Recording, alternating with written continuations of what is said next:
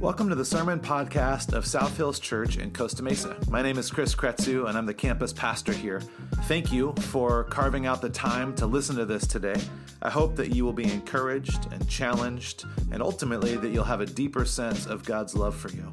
I'll be back after the message is over, but until then, I hope that you enjoyed this episode.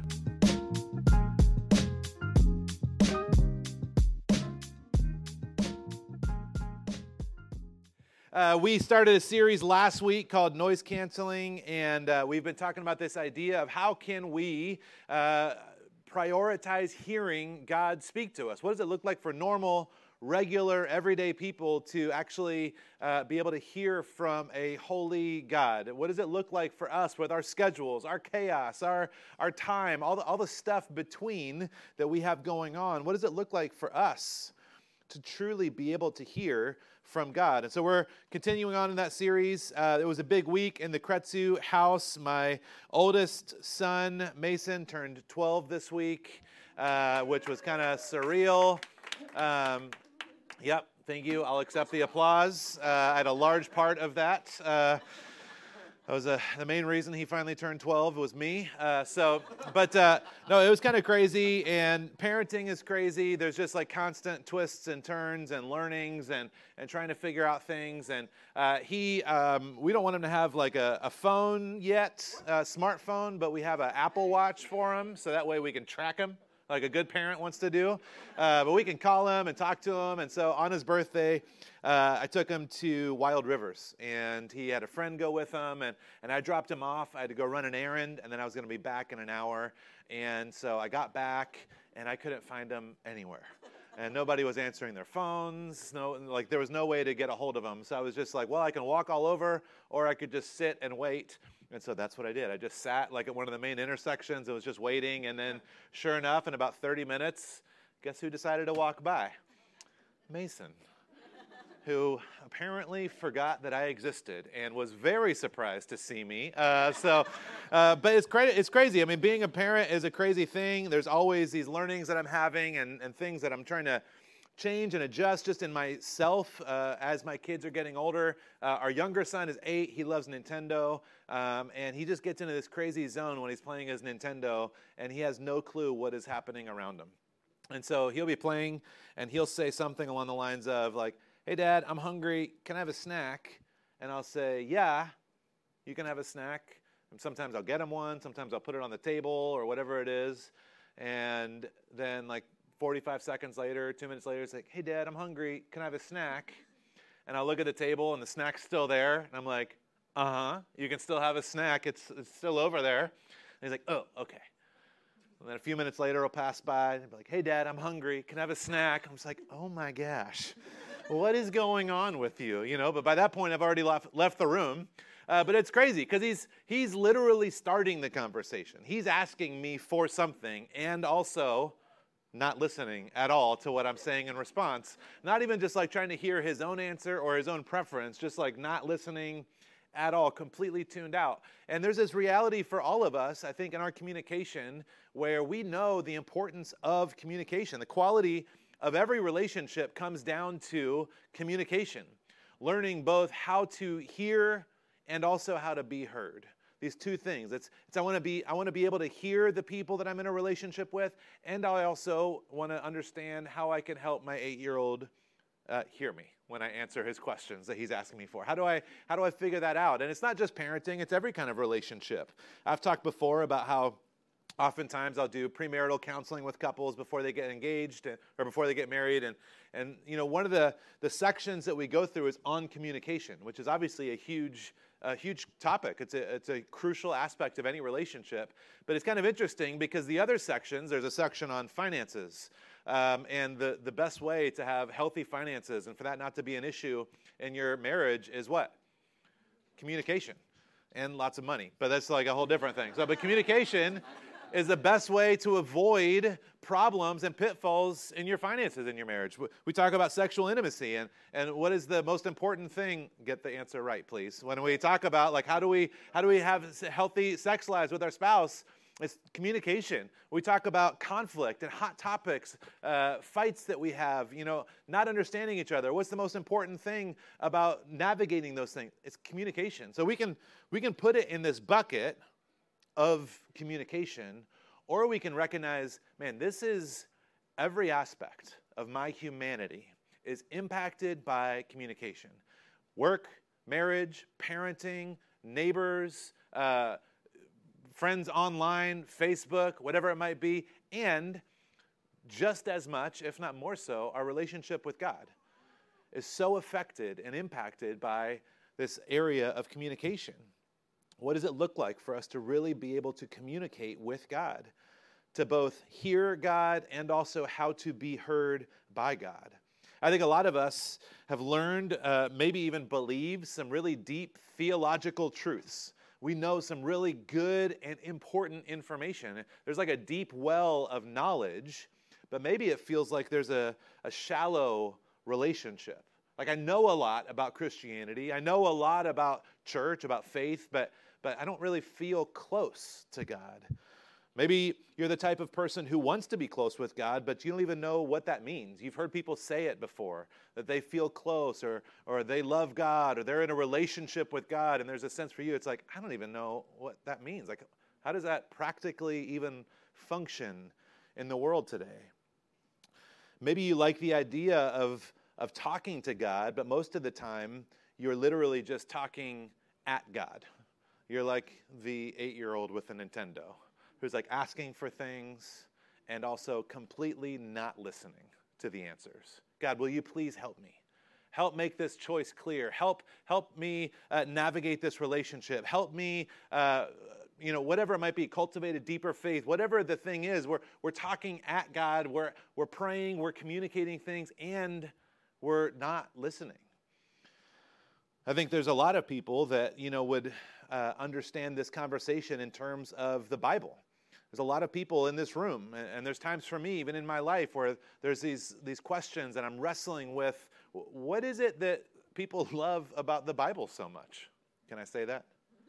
I know you've thought it, so let me say it. There's times where we're reading the Bible, we're reading a passage, scripture, verses, whatever it is, a story, and there's a sense of, and this is weird.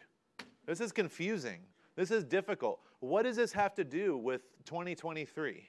What does this have to do with? Uh, I work at a bank. I work at a, you know, I'm a teacher. What does this have to do? Like, how do we apply these things? How can we understand this? Why, why is it that some people can read the Bible and get so much out of it? Why is it that some people enjoy reading the Bible? Uh, maybe you've heard someone even talk about how they read a, a, a Bible verse and it felt like it was just for them. I've had people come up to me after services in the past and say, Man, that verse that you read, it was just for me. And I love that. And I always smile and I say, That's awesome. And there's a like a little bit sarcastic part in me also that's just like, also, it was totally not just for you. That verse was written thousands of years ago to someone on the other side of the world.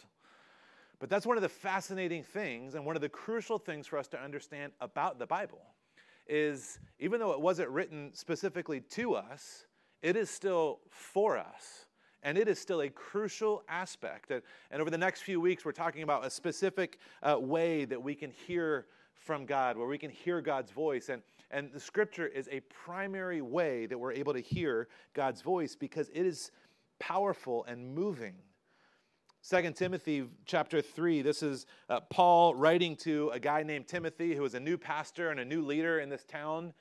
And Paul, the apostle Paul is teaching him, and he says, All scripture is inspired by God and is useful to teach us what is true and to make us realize what is wrong in our lives.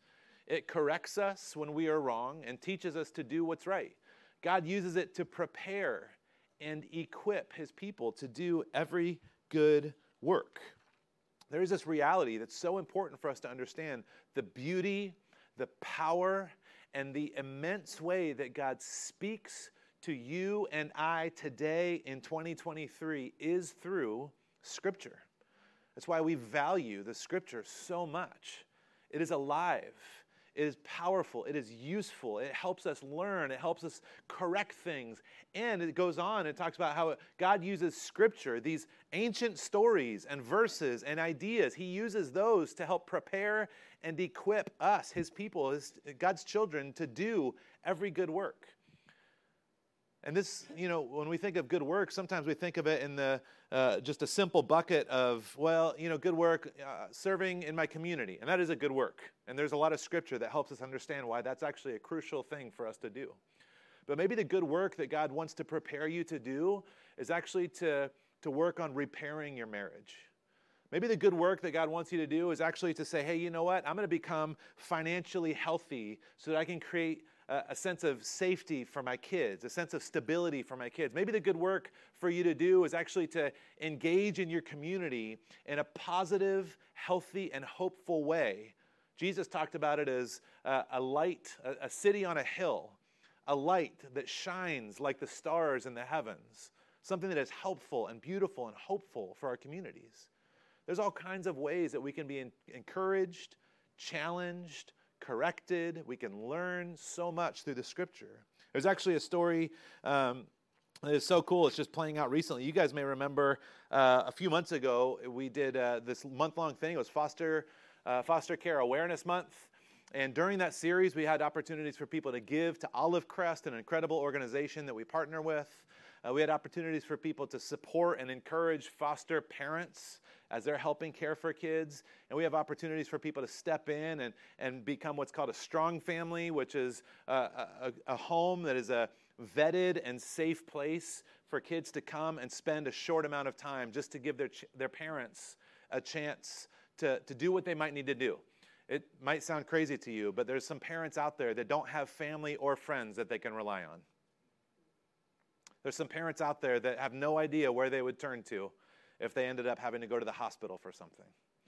And so, Strong Families gives them a place where these people are, are, are vetted, t- uh, safe, interviewed, licensed, all these different types of things. And this might blow your guys' mind. Sometimes when we talk about things on stage, people actually do them. I know, it's crazy. You should try it sometime. Uh, no, I'm just kidding.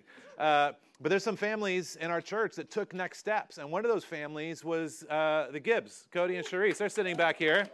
One of the many families that took a next step. I got an email on Friday saying, Hey, congratulations. This family from your church was approved to be a host home for strong families where people can uh, you know, find some help, which is incredible. And then I got an email on Saturday saying, hey, congratulations, Cody and Sharice are going to end up having two extra kids with them this weekend. How about that for a quick turnaround? Like you're approved, and here you go. Uh, but the need is massive, and they didn't sign up for it because I said to. They didn't sign up for it because there was a cool video. They signed up for it because God uses His scripture to help stir our hearts, to help make us passionate to, to help bring awareness, to help refocus us on what really matters versus what is preferable or convenient for me. There is nothing easy about hope, opening your home, going through a process, filling out application. It wasn't any human that caused them to do that. It was God, and God speaks to us through His Word. If you're a Jesus follower, the Bible isn't just your primary source of truth, it's the most tangible way that you can hear God speak. You get to open the scriptures day in and day out as much as you want. And they are living and breathing, and God is continuing to speak through them. And so, for so many of us, some of us who may be new to the faith, and some of us who have been Christians for a long time and are maybe a little bit cynical or a little bit numb, we believe and we just feel a little distant, a little disconnected. I believe, but I also don't feel like I'm really hearing God. I don't feel passionate. I don't feel, I don't feel like I'm in a relationship. And so much of it comes down to the fact that many of us have lost the drive, the passion, uh, and really just the, the commitment to spending time reading our Bibles. Now, I want to talk about this a little bit, not in a, in a way that is meant to cause anyone to feel bad or guilt or shame, but there's a very real aspect for us that if, if you want to experience who God is, if you want to hear God speak to you, if you want to feel like your faith is alive, one of the easiest ways to do that is by reading Scripture, by spending time reading the Bible. But also, I know that there's a lot of people that read the Bible and come up with a lot of crazy things. There's a lot of times verses and scriptures have been used to justify horrific things, br- brutal, painful, absolutely evil things. Uh, there's people that have quoted verses that you're pretty sure, you know, they don't mean what they think they mean, but they're like, it's like their, their favorite verse. There's times people twist these things around. There's actually a few months ago, I saw this on Instagram, and I spent most of the day yesterday trying to find it because it's just so funny to me. You, you guys know those, uh, those calendars? It's like a, uh, uh, a, a, a, motivational quote of the day and you tear off a page. Where there's Christian ones of those too, where there's a verse of the day, where you, each day it's a different verse, and there are all these really encouraging verses. Uh, check this out. Uh, this, this is one of these calendars. I think we have a picture of it. There we go. It's in the King James Version, so you know it's old school and super holy. It says, If thou therefore wilt worship me, all shall be thine. Or in modern English, if you will worship me, all will be yours. And that is like, I mean, yes and amen, as they like to say. Okay? It's like, you mean if I worship God, all like this is great news. We just sang three songs. I worship for like 15 minutes straight, right? Like I'm I'm set. I'm good to go. But the fascinating part about this super encouraging verse that nobody actually looked into is that this is a quote. They quoted Satan tempting Jesus in the wilderness. This is what Satan said to Jesus If you will worship me, I will give you all of this. It's really important that we understand what these verses are talking about. It's really important that we don't just Google search and find the most convenient, the closest, the easiest, the most, uh, the closest thing to us. And there's some terms around this. I, I want to I wanna help uh, maybe just get a little bit nerdy for a second. Um, this is what I enjoy doing, and as always, I've got the microphone, so here we go. Uh, there's a couple words. The first, uh, there's three words. The first one is this word exegesis. Everybody say that? Exegesis. Yeah, eggs, a Jesus. Uh, and then the second word is eisegesis. And then the third word is hermeneutics. Yes, so exegesis is a really important idea. It's the art of explaining, interpreting, and applying the intended meaning of a scripture. If the calendar company had used exegesis, they wouldn't have quoted Satan on the motivational verse of the day. There, there's this idea of understanding what is the intended purpose? Who was this written to? What was the context? And it can be a very deep kind of uh, ongoing search and exploration of this truth. And it can also just be like, hey, let me make sure I'm reading the verses around the one that I want to get tattooed on my back or whatever it might be. The second word is eisegesis. And this is what we oftentimes do. I fall into this trap too because we're human. This idea is the process of explaining, interpreting, and applying scripture through our own personal agendas or biases.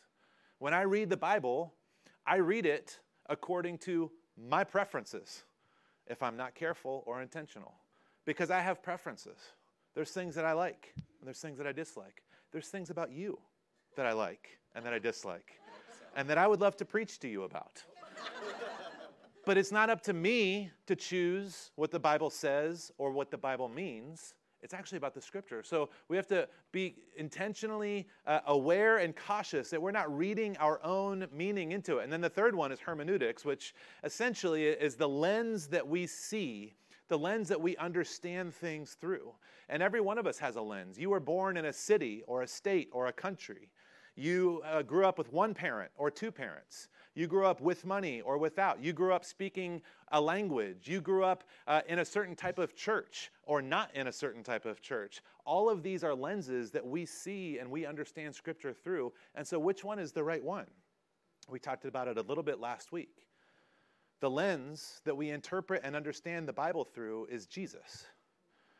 There is this invitation for us as we read Scripture to say, hey, I want to read this through the lens of Jesus' life his teachings, and his actions. I want to read all of these verses, these, these confusing parts, these beautiful parts, the, the parts I'm not totally sure what it means or how that actually plays out. I want to read it through the lens of Jesus to make sure I'm understanding it as correctly as possible. And even Jesus talked about this. In John chapter 5, verse 39 and 40, Jesus is talking to religious people and he says, You study the scriptures diligently because you think that in them you have eternal life. He's saying to them, eh, eh, you, you believe that in memorizing, studying, becoming familiar with, knowing these scriptures, that you'll have life. But these are the very scriptures that testify about me. Yet you refuse to come to me to have life. He would go on later to talk about how he is the way, the truth, and the life. He is the source of life. In the beginning was the Word, and the Word was with God, and the Word was God. And, and through the Word speaking, creation, life, all things were created. There is this reality, what Jesus was saying 2,000 years ago is that all of the scriptures are about me. It all points to me. And so for us, we can be confident. If, if, if you'd rather believe the Bible than me, here's a part of the Bible that, where Jesus is saying to the religious leaders, hey, it's pointing to me. Use me as the filter. Use me as the gauge. If you're unsure, run it through the filter of Jesus. In other words, what I think is important for us to understand is that God speaks, I think, primarily through Scripture, and all Scripture points to our need for a relationship with Jesus. All of Scripture points us back to Jesus. And there's times where God speaks to us in other ways, and we're going to talk about these ways over the next few weeks. But maybe somebody will say, I just feel like God wants me to tell you. And I love that. And we can take that information and we can take it back to Scripture and say, Does this, does this line up? Does this actually fit with what Jesus has said? There's times we might get this sense that God is speaking to our mind or to our heart, maybe through a song or, or through, I don't know what it is, a hike in the middle of the afternoon, you know, in nature and there's a sense of, is that really God? It, can I do that? Is that trustworthy? And we can take it back to Scripture and, and find out. It's so important for us to understand the value of Scripture. And I think it's become really common for us to uh, minimize or avoid or prioritize other things in our relationship with God. But God is speaking. And one of the primary ways He does it is through the written word. The writer of Hebrews says it this way in chapter 4. He says, The word of God is alive and powerful. It's sharper than the sharpest two edged sword, cutting between soul and spirit, which is just like the most beautiful poetic language. Imagine the space you would have to define between soul and spirit between joint and marrow. It exposes our innermost thoughts and desires. Nothing in all of creation is hidden from God. Everything is naked and exposed before His eyes, and He is the one to whom we are accountable. And that's what we want to happen when we read. Maybe not the naked and exposed thing, but when we read Bible verses, when we read the scripture, when we turn to the Gospels, when we open up the Bible, uh, whatever passage we're reading, we want to feel like, man, this is like there's something happening. I feel something churning inside of me. This feels alive. This feels specific. This is what we what we long for. So how how can we prioritize this and how can we explore intentional ways to hear God speak to us through scripture on our own? You don't need me to do this for you. You don't need a church to do this for you. You can do this on your own. There's a ancient practice. I want to talk about this for the remaining 11 minutes that I have. There's this ancient practice called Lectio Divina. Let's say that together, it's fun. Lectio Divina. It's like a Harry Potter spell. Um, so it uh, really it just kind of means uh, holy reading or sacred reading. It's been around for a long, long, long time. Uh, and essentially, it's a simple way to approach the Bible, reading it slowly and prayerfully, listening with our hearts more than our heads.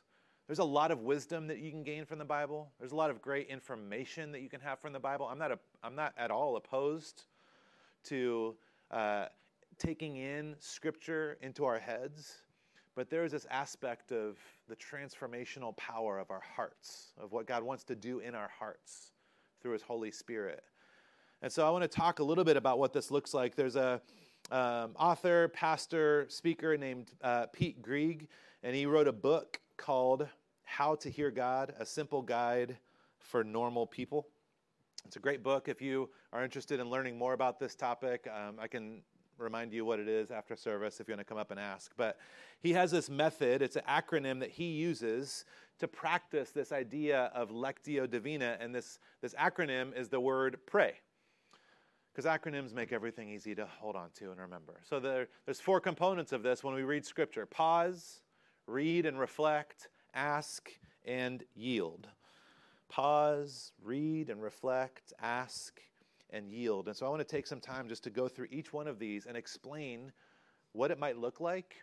And again, the reason we're doing this is because I know that every one of you would like to hear from God.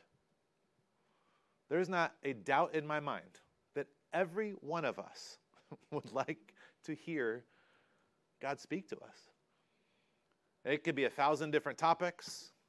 Maybe we're comfortable with it on a thousand different levels, but there's not a person around that doesn't want to have that type of closeness, that type of connection.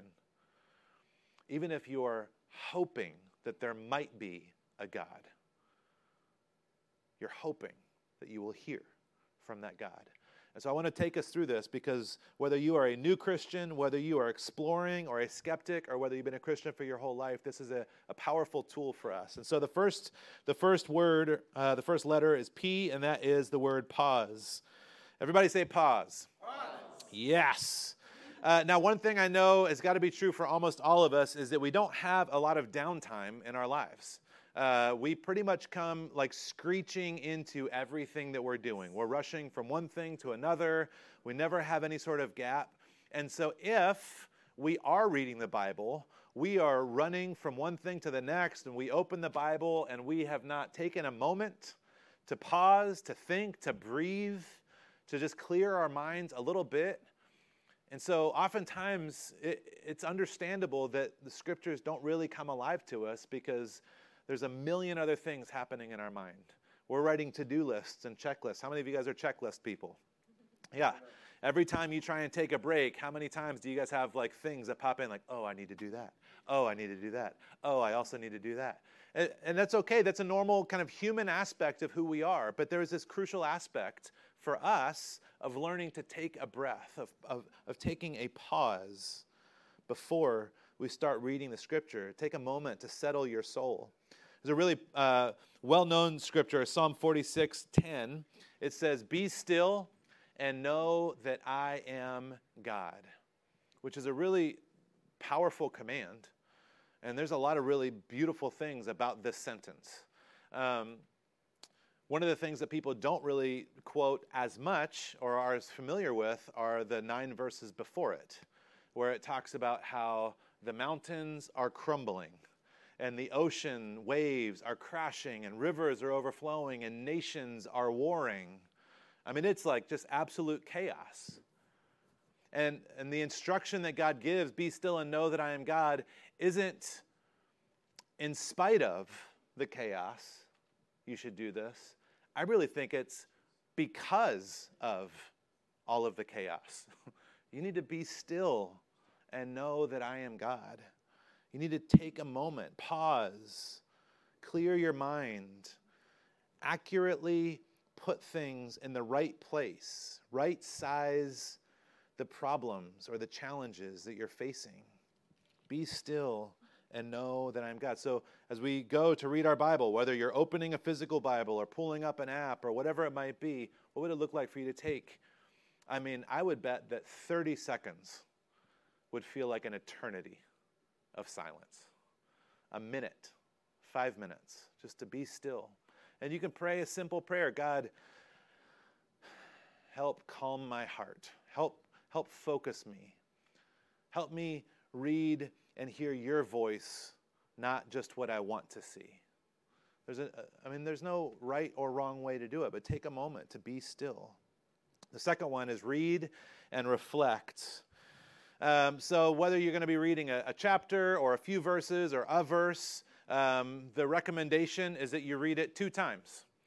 Uh, the first time you're reading it is because you may not know what it's going to say. So, you're just literally familiarizing your head with it. Uh, Arlo, our younger son, when he was uh, a bit younger than he is now. He loved for us to read him books. And so, but there was only like two or three books that he actually wanted us to read. And so we read those two or three books two or three times every day. And then by the time he was two or three years old, he could read. And I was amazed. I was like, I have a genius baby. But he couldn't read. He had just memorized all of the words on the pages from us reading it so much. But there's a sense for us as we're reading, as we're going through, we may not know what the story, how, how does this story go? What is this, what is this passage saying? What is the point of all this? And so the first time we're reading it, it's kind of head knowledge, and that's okay and that's good. Then the second time we read it, we already know what's happening. And so, how do we read it a bit more slowly? Uh, there's a, an aspect of meditation that we can apply to reading scripture. And, and there's a lot of meditation that people think of as clearing your mind. If you've ever taken a class on meditation, that's always about like how do you, how do you clear your mind? And, and that's an okay thing to do. But, but when we talk about meditating on scripture, it's actually filling your mind just with this passage, this verse. It's not about clearing your mind, it's actually about like filling it up. So all you're able to think about is this this story, this scripture, this passage. Um, Friday night, we had a chance to take some of the Costa Mesa staff out for dinner, and they just they do a ton, and they're an incredible staff. I'm so grateful for them, and so we got to go out for dinner, and uh, we went to this restaurant um, in Newport, and uh, between the six of us, uh, we ordered almost everything that was on the menu, and it was uh, great. And it was everybody was really loud and chatty, and then the food came out, and it was silent. and, but it wasn't like this silent, like everyone was rushing to eat. Like I was looking around the table and you could see people were like, this is very good. And then you got the people that are like trying to share plates and like, okay, I'll take the other half of yours, you take this one. And, and there's this moment, if you've ever had a meal that was that good, there's this moment where you didn't want to rush it because you wanted to be able to savor each bite. You wanted to experience each bite. And this is this is a large aspect of what it looks like to meditate on God's Word. It was taking your time, chewing it slowly, appreciating each, each part, each word. Um, can we go back to that Psalms 46, uh, verse 10? Uh, Be still and know that I'm God. I've talked about this at Guys Breakfast before. We've talked about this at Bible studies before, maybe even on Sunday mornings. Um, it's just a handful of words. But every one of those words carries a lot of weight. Be still and know that I am God. And for me, as I read those few words, the word that always stands out as I read this verse is the word I. There's something about that word for me that always stands out in this. And it's important for me to take note of that. Be still and know that I am God, is what my Heavenly Father is saying to me. What is it that you're prioritizing? What is it that you're putting your confidence in? Who do you think is going to help you? Who is the source of truth or life?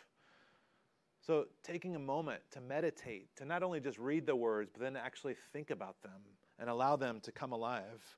And the second thing is actually to use our imagination which sometimes adults think that they aren't allowed to do anymore, but you can, P.S. Uh, you, you, can do this. Uh, use your imagination and, and kind of imagine yourself in these passages. If you were to read Psalm 46 and, and put yourself at the base of a mountain that is shaking and crumbling, and you see waves and you hear waves crashing and rivers overflowing and war, uh, nations warring, it would be so hard to imagine what this would be like in real life, right? chaos everywhere. There is a sense of, of putting myself in that space and imagining being able to hear God's voice as I am terrified of everything that's happening, imagining myself hearing God's voice speak to me, say, Be still and know that I am God. These things start to come alive in a different way versus, ah, I got to read my Bible today. All right, be still and know that I am God. Okay, got it. On to the next thing. Take time, let this stuff come alive. Read and reflect. You guys got it? Pray, read and reflect. The third one is ask. Um, as you spend time reflecting on what you're reading, take a moment. Uh, look at what's standing out. Look at what is resonating, what maybe feels uncomfortable for you. And you take some of those things and then, and then you actually pray about those things. You, you ask God to give you clarity or courage or strength or forgiveness or help or whatever it might be. Anne Lamott is one of my favorite writers. She has a book, it's a very short book called Help, Thanks, Wow. And she talks about how all prayers fit into those three categories. Help is the one we're probably all most familiar with. uh, it's very short prayer. It just goes like this Help. Uh, thanks is, is a beautiful thing for us to say, God, thank you so much for my church family. Thank you so much that you saw it fit to finally bring the sun out after seven months of gloom and rain. Thank you so much for whatever it is. It's acknowledging gratitude. And then, wow is this way of acknowledging just the immense glory of who God is. And that shows up in a million different ways the beauty of life, the, the feeling and experience of love. Uh, yesterday, I had to go to the store. Um, I have a golf cart that I drive a lot. It's very nice. It's a 2003 Yamaha uh, gas powered, street legal golf cart. It goes about 17 miles downhill. Uh, and uh, it ran out of gas the other day. That was fun. But I drove the golf cart there, and it's basically the opposite of a convertible. It only has a roof, there's nothing else around it. And I came out of Stater Brothers, and I put the ice that I went to buy, I put it in the golf cart, and I went to sit down, and I looked out over the 55 freeway, and there was like this crazy burst of colors from the sunset. And like any normal person, I got my phone out so I could post it on Instagram. And as I was going to take the picture, I realized that there was no way that the picture was going to do it justice. And I would be mocked by my friends for posting a sunset photo on Instagram. So I put my phone away and I just looked at it. When was the last time that you did that? Wow. This is amazing. God chose to do it this way. It could have been any way. This is incredible. What does it look like for us to take a moment after we read and reflect, to pray, to ask. And then the last word is yield. I don't know if you guys know what this word is because you never do this for me when I'm trying to get on the freeway. Uh, thank you. Um, yield. This is a, a difficult one for us because this has to do with our ability to yield to what it is that God wants for us, from us. God's way over my way. God's words over my words? What does it look like after we read these scriptures and, and some things start to stand out to us and we pray? What does it look like for us to actually be intentional and say, okay, I'm going to actually try and do this? I'm going to actually try and internalize this. I'm going to speak this truth over myself instead of the lies that I've believed. What does it look like for us to prioritize God's way and God's word over our own so he can continue transforming our hearts and our minds. Jesus described yielding this way in Luke chapter 9. He said to the crowd, "If any of you wants to be my follower, anybody here? You must give up your own way. You must yield your own way. Take up your cross daily and follow me. This is probably not going to be a verse that's on that verse a day calendar. A lot of people are familiar with it, but it's not anyone's favorite. It hurts. It's a bummer. I have preferences. I have desires. There's things that I want to do. There's things that I want to say to certain kinds of people. There's ways I want to react or respond. And if I want to be Jesus' follower, he says I have to yield my own way and my own will and exchange it for his way and his will. And I get that that can sound like this pie in the sky, like, sure, Jesus said that, and Jesus could do it because he was God. And, you know, that's such a beautiful thought, but that's not reality, Chris. I just, I know that I can't do it perfectly, but I really think that if we actually put effort into this, what would it look like? What would our lives look like as individuals? What would our church look like? What would the impact in our communities be like if we really set our own ways and our own will aside and, and, and live the way that Jesus is calling us to? Is it possible to do it perfectly? No. Does that mean that we don't have to try? I don't think so. So, for each one of us that truly wants to hear God speak to us, the way that is maybe the, the easiest for us to access is through reading His Word, taking some time, pausing, reading and reflecting, asking God to speak to us, and yielding our way and trading it out for His. I really believe that God wants to speak to us.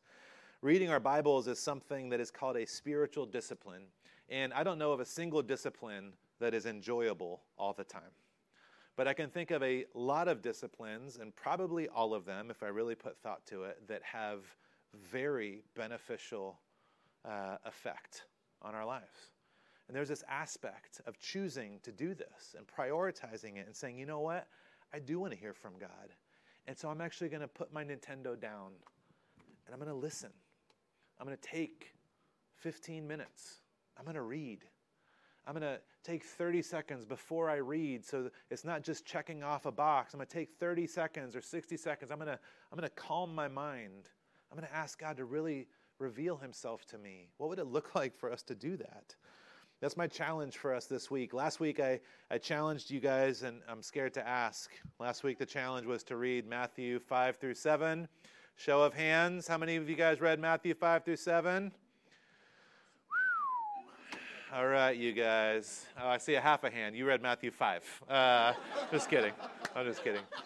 Um, this week, my challenge for you and also for me is, is to meditate on a passage of Scripture and use this pray method.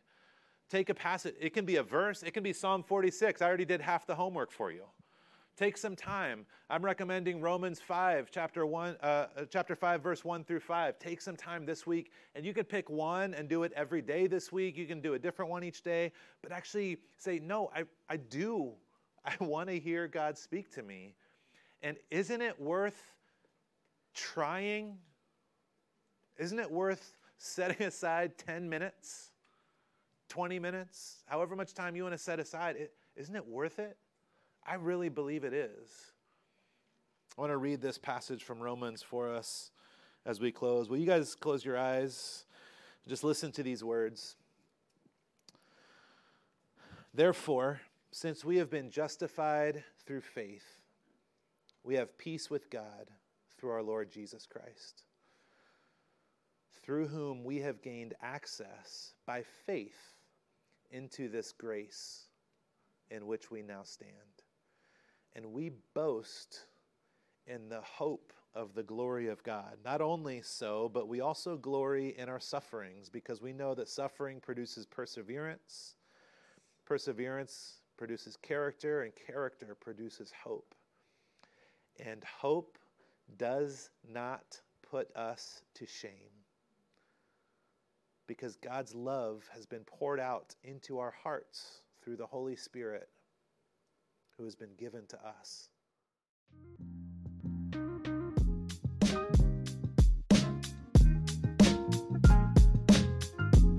Well, regardless of where you may be at in your faith journey, I believe that everyone has a next step that they can take. If you'd like more information about what it means to put your trust in Jesus, information about getting baptized, or maybe even attending a Discover class to grow more in your faith, you can visit us online at southhills.org forward slash Costa Mesa and then scroll down to the Next Steps section. If you'd like more information about tithing or supporting South Hills financially, you can visit southhills.org forward slash giving. Thanks again for listening today, and I hope that I get to see you soon.